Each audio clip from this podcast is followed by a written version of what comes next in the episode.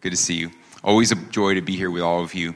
Um, and so excited, I got to be honest, so excited uh, to be teaching again after a short break. Um, I've taken the, the, last two weeks.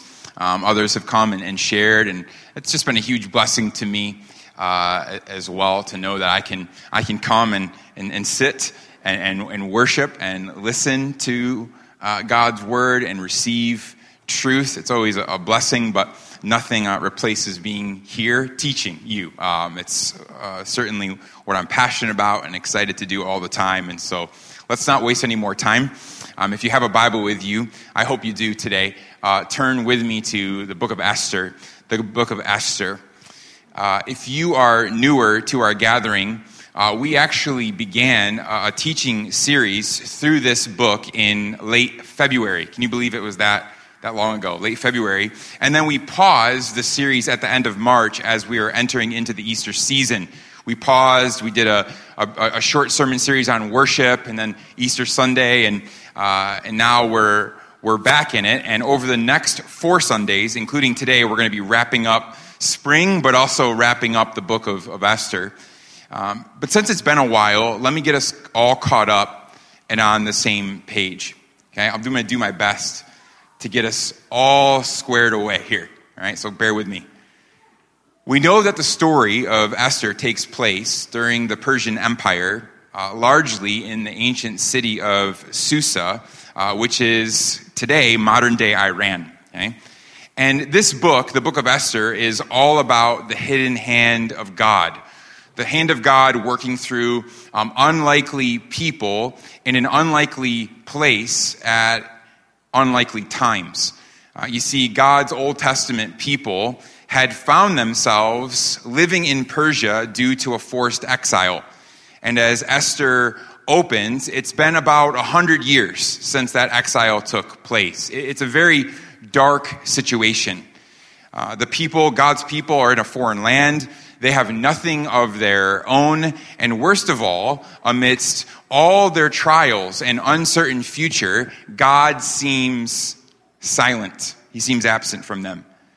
Well, uh, things go from bad to worse because we open up chapter 3 and we read there that Haman, who was the prime minister of Persia at the time, issues, he decides, out of rage in his heart, anger in his heart, decides to issue an order for the genocide of all of the Jews who are living in the entire Persian Empire.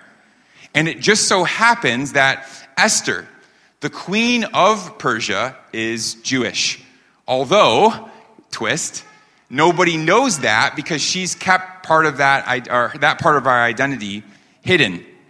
Well, some time goes by and we learn that Esther is faced with a major crossroads in her life. Uh, she must choose, make a decision. Keep herself safe and hidden, or go to her husband, the king, and risk revealing her identity in an attempt to save her people. And so, what does she choose? Well, after three days of praying and fasting, in faith, Esther chooses to follow God and to risk her life by going to the king, right? That's chapter 5. By God's grace, we learn that she lives. She's shown mercy by the king. And then we see, start to see her plan unfold. She begins by inviting King Ahasuerus and Haman, the prime minister, to this feast. Feast number one. That feast finishes, and at the end of that feast, she calls the two of them to another feast that would happen the very next day. But here's what's interesting. Um, in the midst of her plan, there's another plan happening. The night after that first feast, Haman, the prime minister, also has a plan a plan to murder a man named Mordecai, who was Esther's cousin um, and adoptive father. But what happens? Okay, in the midst of that, that night, actually, it's the middle of the night after the first feast, we see that, we learn that God's invisible hand moves. That King Ahasuerus has a sleepless night, we're told. He gets out his, his books to read the history of his people, and he learns that night that Mordecai saved his life years before. And because of that, he decides to reward Mordecai greatly. And ironically, Haman is the one who has to honor him. And so Haman is left embarrassed. He's left sort of his head hung low, full of shame. He, he goes back home. He's looking for sort of empathy, sympathy, pity, but things happen so fast this day. There's not a lot of time to be emotional because the king's servants come knocking on Haman's door and tell him the second feast is ready, Esther's ready, the king is ready, come with us. And that's where we pick up the story in chapter 7. And what we're going to see today through this text is that chapter 7 is ultimately about God's just judgment of his enemies. Uh, it's a, a, challenging chapter to, to listen to, okay, I'll be honest with you. Uh, and it's a challenging chapter to teach. But this topic is, it's necessary um, although it's a bit controversial. Uh, many have wondered outside of the church, and maybe even you're here today and you wonder this like, how could a loving God judge people? How could a, a good and gracious and loving God punish people? But what I hope to show you today, and what I hope you learn today with me, is that God's justice is both right and good. And so that's where we're heading today, trying to deepen our understanding of God's justice. So let me walk us through this passage, and then I've, as I've done to the first six chapters, I'll finish our time together with some thoughts about how this applies to our lives today. Okay? So this is how the chapter begins. Look at it with me. Esther chapter 7, verse 1. So the king and Haman went in to feast with Queen Esther. And we'll pause there. Okay. A simple statement, but again, a very complex situation.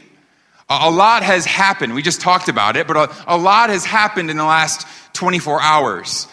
So I want you, again, we got to get inside the story. I want you to think about this scene. Haman is there. There's three parties. Haman is there. He's there with a bruised ego.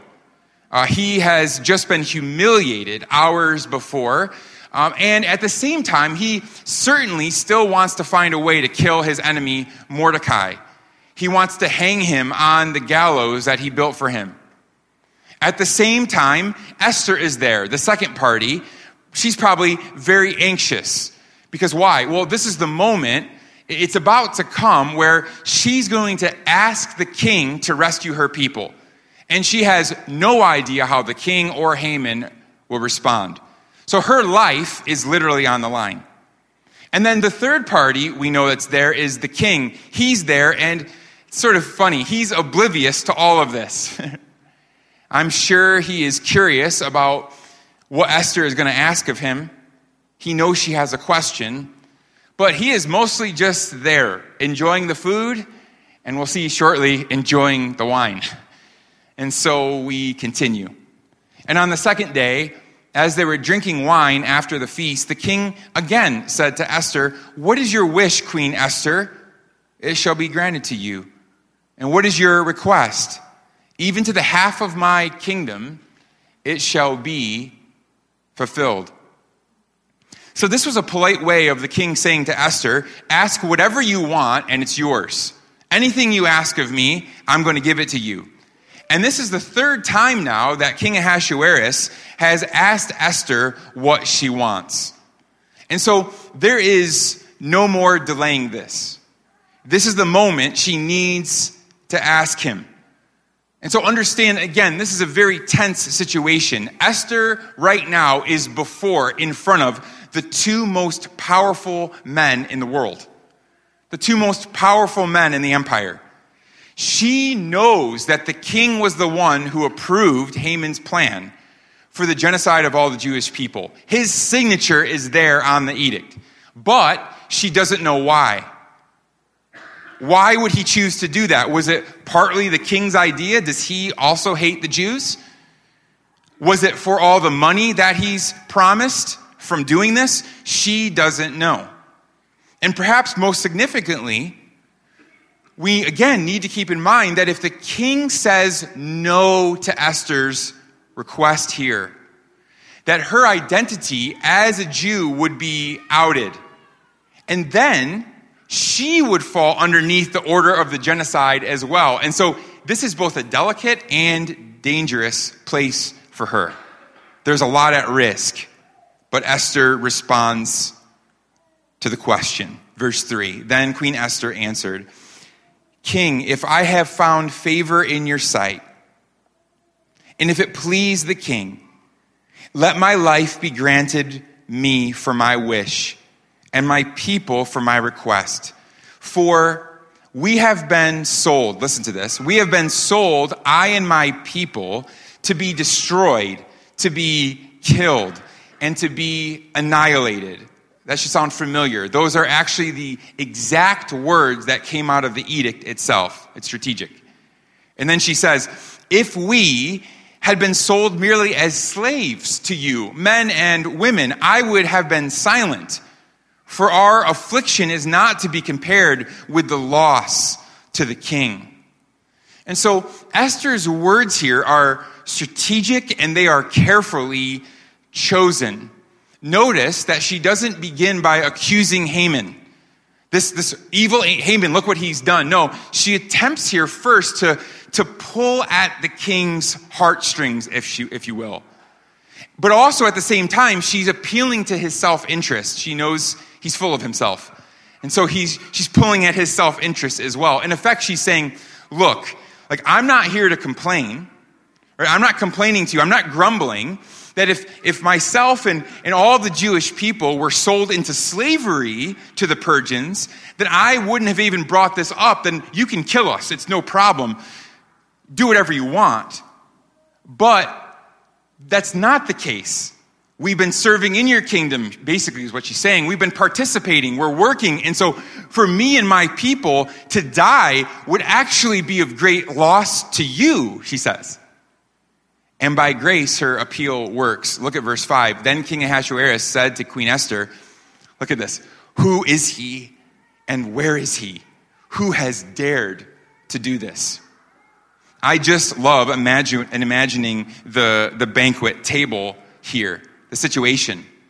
You can imagine Haman sitting there, right? Swirling around his glass of wine, full belly, clueless as to what's going on. And apparently, the king himself has no idea what he has done. He, he doesn't recall the edict that he has signed. Maybe Maybe he just signed so many of those things, he doesn't even care, but he doesn't remember. It's like five years ago. All he knows is that someone was attempting to kill his queen. Someone's attempting to kill his queen and her people, and at that news, he is furious. He says, Who did this? Who would dare do this? And then Esther responds verse 6. And Esther said, A foe, an enemy. You can imagine she points right at him. That wicked Haman. So at this, at this, Haman probably just choked on his drink, right? His name is called out. And by the way, this is the moment that Esther, being Jewish, is made public. This is how she does it.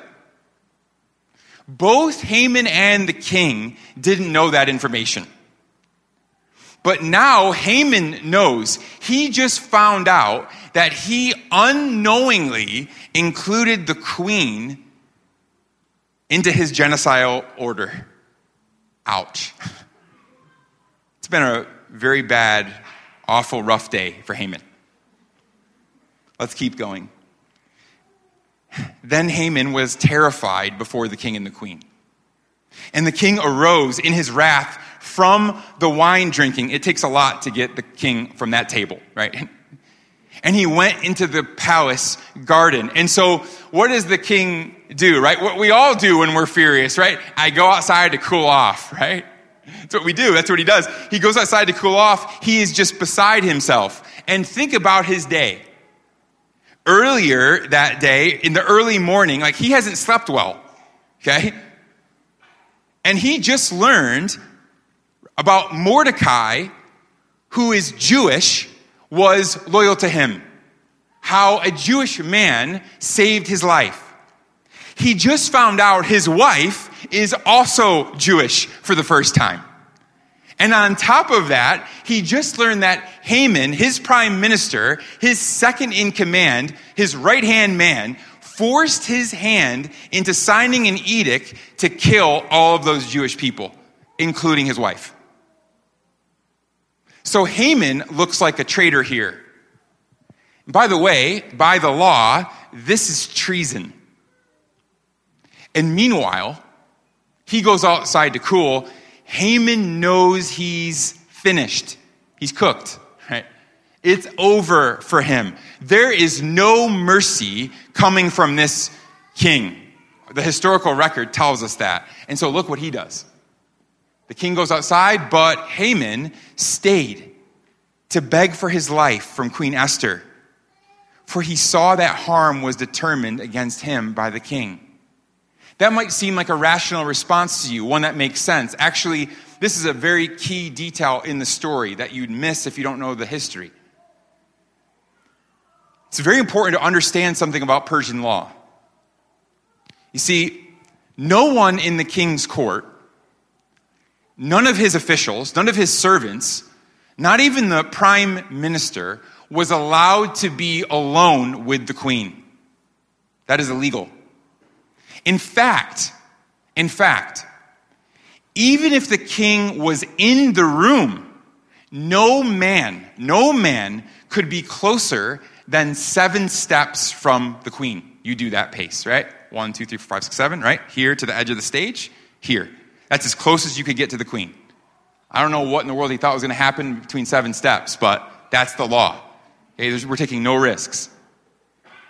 So technically, get this now, technically, when the king leaves the room in anger to go outside, Haman needed to leave the room as well. That's the law. As soon as the king left, it's him and the queen. I got to get up and go. But he didn't do that. He didn't do that. He stayed to beg for his life. And that was not wise. It actually ultimately leads to his death. Verse 8 And the king returned from the palace garden to the place where they were drinking wine as Haman was falling on the couch where Esther was. And the king said, he's beside himself. He says, will even, will he even assault my queen in my presence, in my own house? So again, this was unthinkable. Being so close to Esther. And, and I want us to know this as well. It's not that, it's not likely that Haman actually assaulted the queen. That's not the picture here. Um, the, the picture here is that he just violated Persian law. He's on the couch with her, like almost at her lap, begging for her forgiveness. He violated Persian law and he was outwardly disrespecting the queen, and that's an assault on her and him. And so this, this coupled with his treason was reason for his death. It's reason for his death, which now the king orders. As the word left the mouth, look at this, as the word left the mouth of the king, they covered Haman's face. So all of a sudden, all his servants come. It's like straight mafia here. Right? He's like, that's the end of him. And at that moment, there's no more pleading, there's no more begging. They cover his mouth. Then Harbona, one of the eunuchs in attendance on the king, said this. Moreover, I love this, he just throws this in here. Moreover, the gallows that Haman has prepared for Mordecai, whose word saved the king, is standing at Haman's house, 50 cubits high. And the king said, Hang him on that. So they hanged Haman on the gallows that he had prepared for Mordecai. And then the wrath of the king abated. He cooled down. So here is the ultimate irony. This is an ironic book, as we've been going through it, studying through it. It's an ironic book. The ultimate irony the gallows that Haman built for Mordecai to be killed on just 24 hours earlier was now used for his own death. By the way, gallows, what is that? Um, you could picture um, a, very large wooden stake, single pillar stake, very sharp on the top. And what happened is they would bring you up to the top of that stake, and then they would force your body down on that stake and impale you. Okay? Usually up through your thigh, and then through your chest, and then back out your neck. Okay? Not to give you too many details.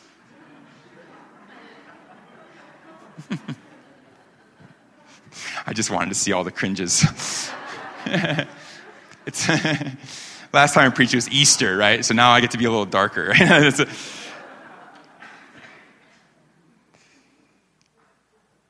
and then that wasn't the end, the end, though. What they would do after that, though, is that they would just leave you up there. You would hang there. For two reasons. One, as a warning if you disobey the empire or the king, this is what will happen to you. But two, this is utter humiliation. Typically, you would be naked, by the way.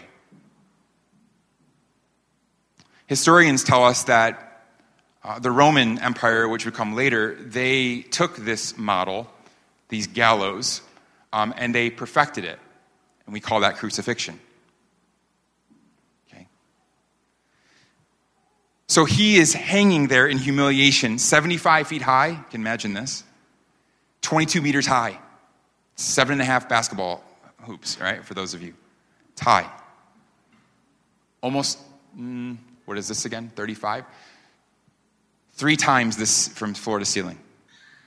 He's on public display for the entire empire. And what's interesting is, at that, the chapter ends. Haman is gone. Esther and Mordecai are safe for now. But the story isn't over. Because we know that the edict to kill all the Jews is still in place. It is signed and it is very difficult to overturn. Which means the question still remains will the Jews be saved? Will God's people be saved? And we'll find that out next week in chapter 8. Cliffhanger. Another one. But as we finish chapter 7, this is where now I want to just take a step back and ask uh, what is this chapter, and up till now, wh- what is this really about? Or, or what should we take away from this? And there is quite a bit here. We could gone in a couple different directions, but I, I specifically want to focus on the person or the character of Haman. Because there's actually a lot that we can learn from him and learn from his life.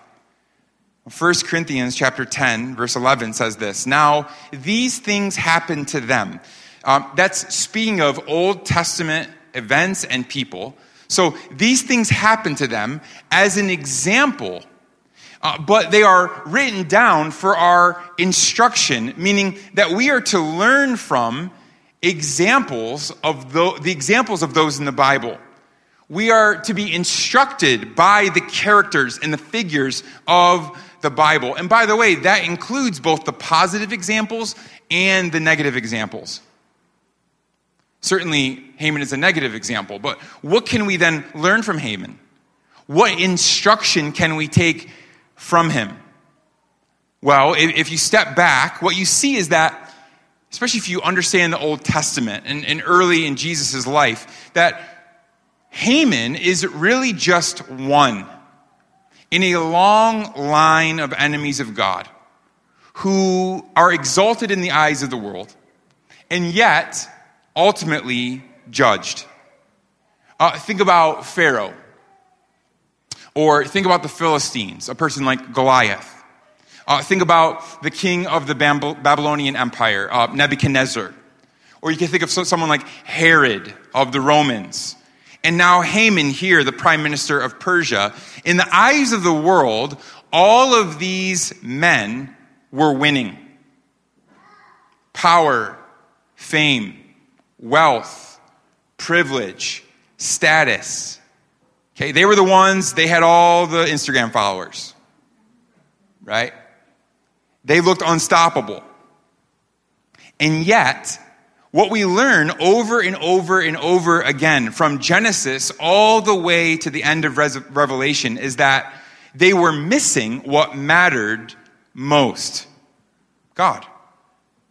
They all worshiped themselves and desired honor and glory and fame for themselves. And because of that, for all of them, every single one of them, their end was destruction. And so, listen, all the judgments of God's enemies throughout the scriptures, including Haman's here in Esther, all of them actually serve us. They are foreshadows to us in that they ultimately point us to God's final just judgment and the rescue of his people. See, that the scriptures are clear all over the scriptures in places like Revelation 20 that there is a great day of judgment coming.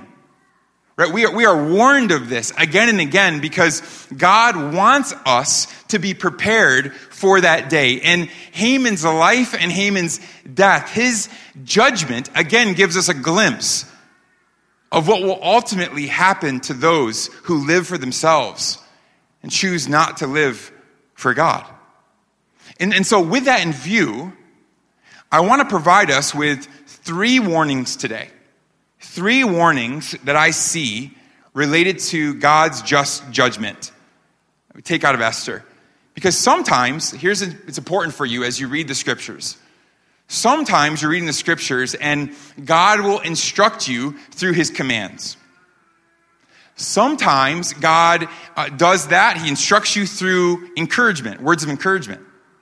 Other times you're reading through the Bible and you'll see that there are promises and we can be instructed by his promises. But there are other times in the scriptures that we are instructed by warnings. And that's true here. So let's look at these together. First, there's a warning about the dangers of idolatry. Number one, we learn this from Esther, specifically Haman's life. There's a warning about the dangers of idolatry. Haman's life is an example of the dangers of idolatry. To put it simply, idolatry is trusting in created things rather than our Creator. Trusting in created things other than our Creator for our hope, happiness, security, and satisfaction. And I Know that we don't see Haman's idolatry specifically pointed out or stated in Esther, but it's certainly clear that it exists in his life. And it's also clear to me that we are meant to learn from it. You see, Haman's hope, his happiness, his security, and his satisfaction, his idol, was his desire for power, his desire for control, his desire for wealth, his desire for privilege. And we know this is true because when his power and when his control was threatened, he was even willing to go as far as removing an entire people group, all the Jews, to get that power, to get that control, to get what he wanted. Right? He believed that power would give him ultimate happiness and satisfaction. He believed that control and authority would give him lasting peace. But what he finds is that living for something other than God always leads to destruction. Now, in part, here in this life, but actually later in full. And this will be true of anyone. Anyone who lives for something other than God. Right? And that's why this is a warning. See, this is important to understand. The opposite I think sometimes we miss this. The, the opposite of having a living trust in God is actually not atheism, it's idolatry. An idol can be anything, or it's whatever serves as a God replacement in our lives.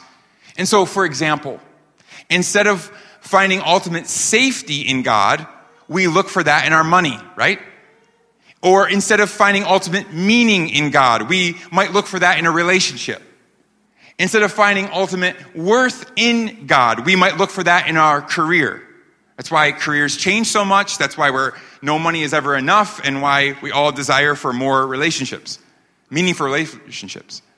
Right? So I could go on and on. We, and, and we all wrestle with this because idolatry is actually built into our sinful nature.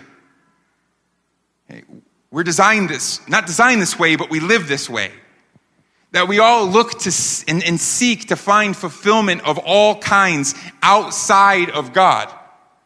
And don't misunderstand me, right? Money, your family, like we just dedicated children today, right? Uh, relationships, kids, career, right? All that. All those are good things. Many times they're actually God given gifts.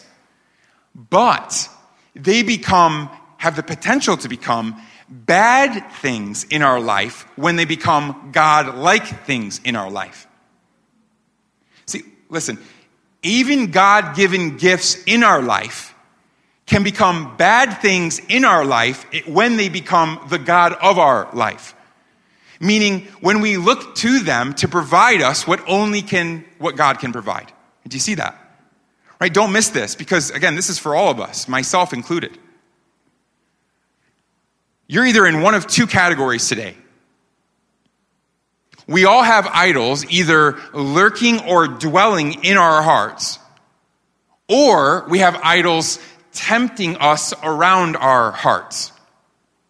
And one of the primary ways we can identify what those idols are is to think about what makes you feel most threatened?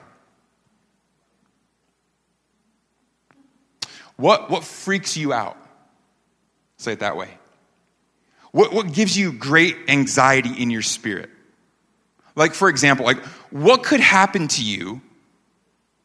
Or what would it take? What, what would have to be taken from you that would cause you to be sinfully angry,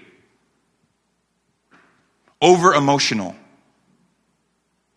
fearful, hanging your head low, devastated like Haman? What could cause that in your life? Right? The answer to that will likely lead you to where you find your ultimate sense of hope, of happiness, of significance, and security. Uh, again, one of Haman's idol was power. Right? It was authority. And how do we know that? Well, because remember what happens. Mordecai, the Jew, makes a conscious decision that when, when Haman walks by him, he will not bow down to him. Everyone else does. But Mordecai, one man, will not bow to Haman. And when Mordecai, when Mordecai does that, and Haman walks by and sees Mordecai standing there with everyone else bowing, Haman freaks out. And from that point on, he made it his life purpose to have not only him destroyed, but every single one of his people. That's how much he thirsted for power. It's an idol for him. Or if that's too extreme for you, because you're not likely going to walk down the street and have everyone bow to you, maybe too disconnected from your story, I'll, I'll give you one of mine. I'll do that. I don't think this idol has my heart. I don't think this idol is in my heart, but I do know that it's tempting. It's lurking. For me, uh, it's my career. It's my position as a pastor, standing here with this microphone. I really want to be a good pastor. I do. Deeply. I want to lead well. Uh, I want to give people a vision for their life. Um, I want to be a, excellent uh, teacher of God's word, of the Bible. I want to be known as someone uh, that reputation. Oh, he, he's a great teacher of God's word, right? I, I want to be faithful in trying to grow God's kingdom, God's church in a really healthy way. Now, is that wrong? No.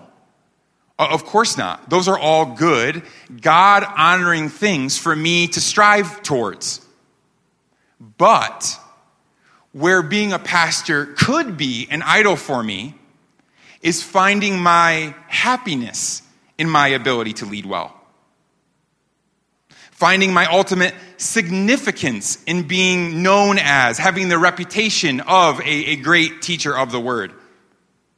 And if I'm not careful, I can find my sense of identity and actually security and peace in all of you. You have a lot of power. In all of you believing that I'm a good pastor.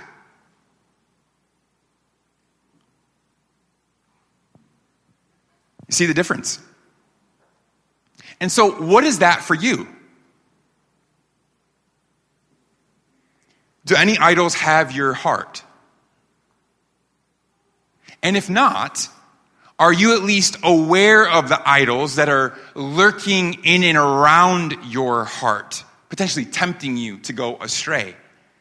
Listen, Jesus tells us so clearly that when we build our lives on anything else but Him and His truth, that we are building our lives on shifting, sinking sand. And it's only a matter of time before everything in and around you, including yourself, will collapse, crumble, just like Haman. And so Haman's life is a subtle warning to us to not trust the things of this world above and beyond the God of this world. It's a warning to us, a reminder for us to look inward once again and to ask ourselves, who or what am I trusting in? What am I living my life for? What makes me feel ultimately safe and secure? We also learn from Haman, number two, a warning of God's just judgment. There is a warning of God's just judgment here. It's sobering, really. When we think about Haman's death, it's sobering. It should make you think uh, because it's so sudden. And, really, as you read this story, we find Haman's death is totally out of his control. I mean, he was, he was literally on top of the world one day with all the wealth, all the power, all the prestige. He's living the dream. And then in one day, 24 hours, he loses everything. He is hanged and killed, murdered in disgrace in a day. But this again is a foreshadowing for us that when Jesus returns, and he will come, that things, everything will suddenly turn. That when Jesus comes back, he will judge the world in perfect righteousness. And each and every one of us must give an account of our lives. That's Romans 14. That for those who belong to Jesus by faith in Jesus, an imperfect faith, but genuine faith, their sins will be forgiven and they will enter into eternal joy with Jesus. But on the other hand, all who insisted on living for those idols, the Bible is clear that they will be judged and receive hell, which is eternal separation from God. And, and I know this is an emotional topic. It, actually it seems extreme eternal separation from God, hell forever for living a life like 70 to 80 years the, the wrong way. That, that's what this is. Right? I've even asked myself that question, but here's the thing, and I realized this not that long ago actually, that this is extreme and it's actually supposed to be. Because the punishment fits the crime. Listen, rebellion and disobedience against an eternally holy and worthy God is worthy of eternal consequences. I think about it this way if, if someone's a murderer and they receive life in prison via uh, an imperfect human court, how much more a penalty do rebels against a perfect God deserve before a perfect divine court? Right? And we and we know this, right? We know this. You've watched TV and, and heard the stories.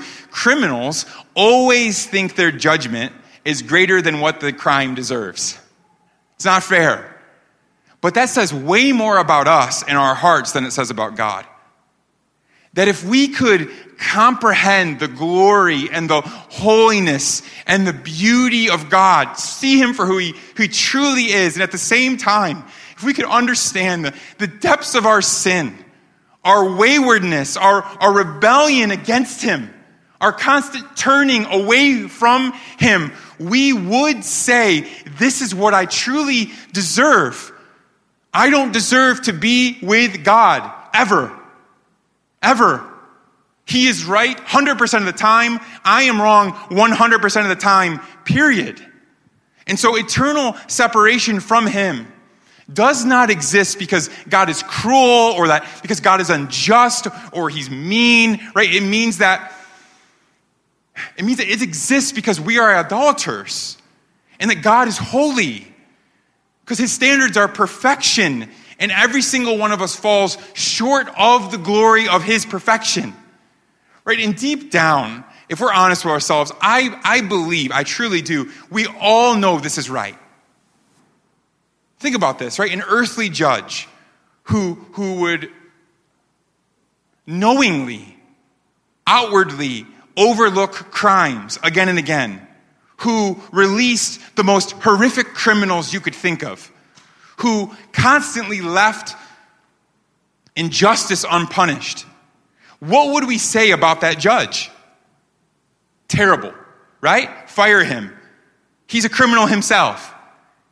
He needs to be removed. And so, how much more should we expect of a perfect judge who is the very source and standard of all that is true and all that is good and all that is right?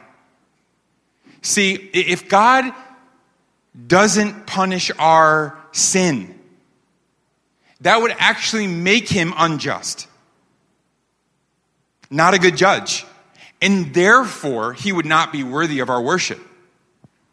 So, hear me God's judgment against our sin is good. Right? We all want justice, don't we? We all want justice. That's why we flock to the Marvel movie, movies. It's impossible to get a ticket at IMAX at Yongsan. It drives me crazy. People are on there clicking like as fast as they can, right? We all go there. We love justice. We love, like, we, you all know the ending of every single one of those movies. Doesn't matter if it's one movie or if it takes 17 movies. We know the end. That's why we love, love Superman and Batman, right? The Dark Knight, Justice, right? The Justice League. It's called that for a reason. So we, we want justice. We love and desire to see justice. Our problem is we don't want to be judged. We want grace for ourselves while justice for everyone else. But listen, God shows no favoritism. There are real consequences for living our lives apart from Him. And Haman's life points us so clearly to that. God's just judgment. And then finally, through Haman's life, we see this number three a warning to not misunderstand the cross. A warning to not misunderstand the cross. In our context, I think most people think if there is a God, if God exists, then he wouldn't eternally punish nice or sincere people, right? Have you heard that question? Have you said that yourself? Of course. But of course, the problem with that objection and thinking is that it completely misunderstands how we are made right with God. It completely misunderstands Jesus, and it completely misunderstands the cross. You see, Jesus came to this earth to save unrighteous, sinful, uh, bad people from God's just judgment. And he did so on the cross. He did not come to, to save good people right, who think they have their acts together, who are living a pretty cleaned up life, like compared to others. At least they think that. Right? And this is so important because to say that God accepts nice, good, tolerant people is to say that we are saved or can be saved by our morality, by our goodness, by our kindness. But if that's true, what about everybody else? What about me? Or people like you? What about all the unkind people, the bad ones, the intolerant, the guilt ridden idolaters? Is there any hope for them? Well, Jesus' death, the cross says, yes, there is. The gospel says, yes. No matter who you are and what you've done, you can be saved from God's just judgment because Jesus lived, because he died on the cross, and because he rose from the grave. This is the truth of the gospel. So listen, if you're relying on your own goodness today, your own merit, you're, you're making it by. Like you look at the rest of the world, your coworkers, like your friends, family members, and like I'm better than them, right? I give to some charity now and then. I serve people, whatever. I, I come to church now and then. Like I'm pretty good by standards. If you're living or relying on your own goodness, just like I did for the first 19 years of my life, the Bible says very clearly, you are lost. That I was lost. And today, this is a warning for you, actually. That, that you are in danger, just as I was in danger. And I would be unfaithful and unkind to you to say anything different to you. You're in danger. See, what, what happened on the cross, this is why we talk about it, or I talk about it every single time I get up here and we're here together. Where we talk about the cross is Jesus literally took our hell for us so that he could give us heaven with him. On the cross, our rebellion, our idolatry, God's just judgment, it was actually poured out on Jesus so that in turn his love could be poured out on us. This is why Jesus spoke of hell and judgment as much as he did because he came to actually do something about it.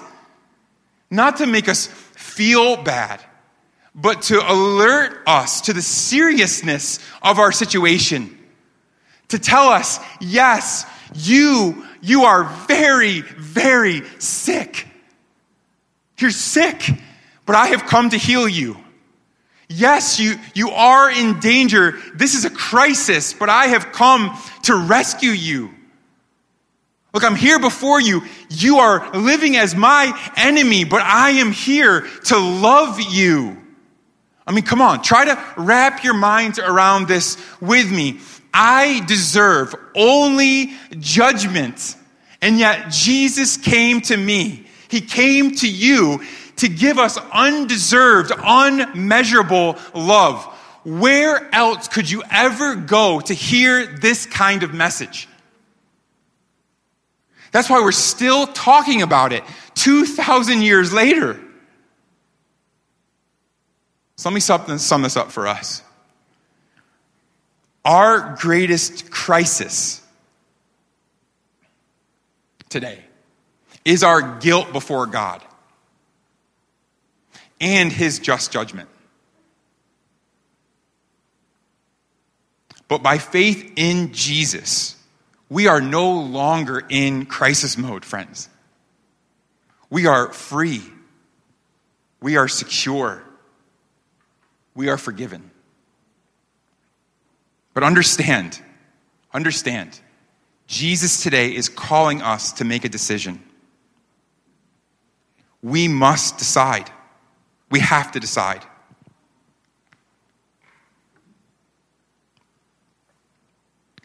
Will we go to him in humility and live for him? Or will we resist him in pride, like Haman? You know, I, I realize this after, I don't know, it's been now over 10 years of doing this at least. I used to think that there's like two categories of people when I was young there's good people and there's bad people. I realize that's not even close to being true. No such thing. There are humble people and there are proud people. Period. What will you choose? For those of us who have already made that decision to humble ourselves, to follow Jesus, the message is, by the way, just as relevant to us. So don't think that you get to skirt around today. Because we need to remember what we've been saved from. We need to remember what we deserve. We need to remember who we would be apart from Christ. We need to remember because our hearts tend to forget. Right? They tend to drift towards those idols, don't they? Or am I alone? They do. And so let's remember God's great love for us displayed in Jesus coming to take on our judgment. Let's be aware of the idols in and around our hearts that try to lure us away, take us away from God and His truth. And let's learn from Haman's story today that, that idols destroy, that, that God's just judgment is coming, and that therefore there is an ongoing need in every single one of our lives to return to the cross. Amen? Let me pray for you.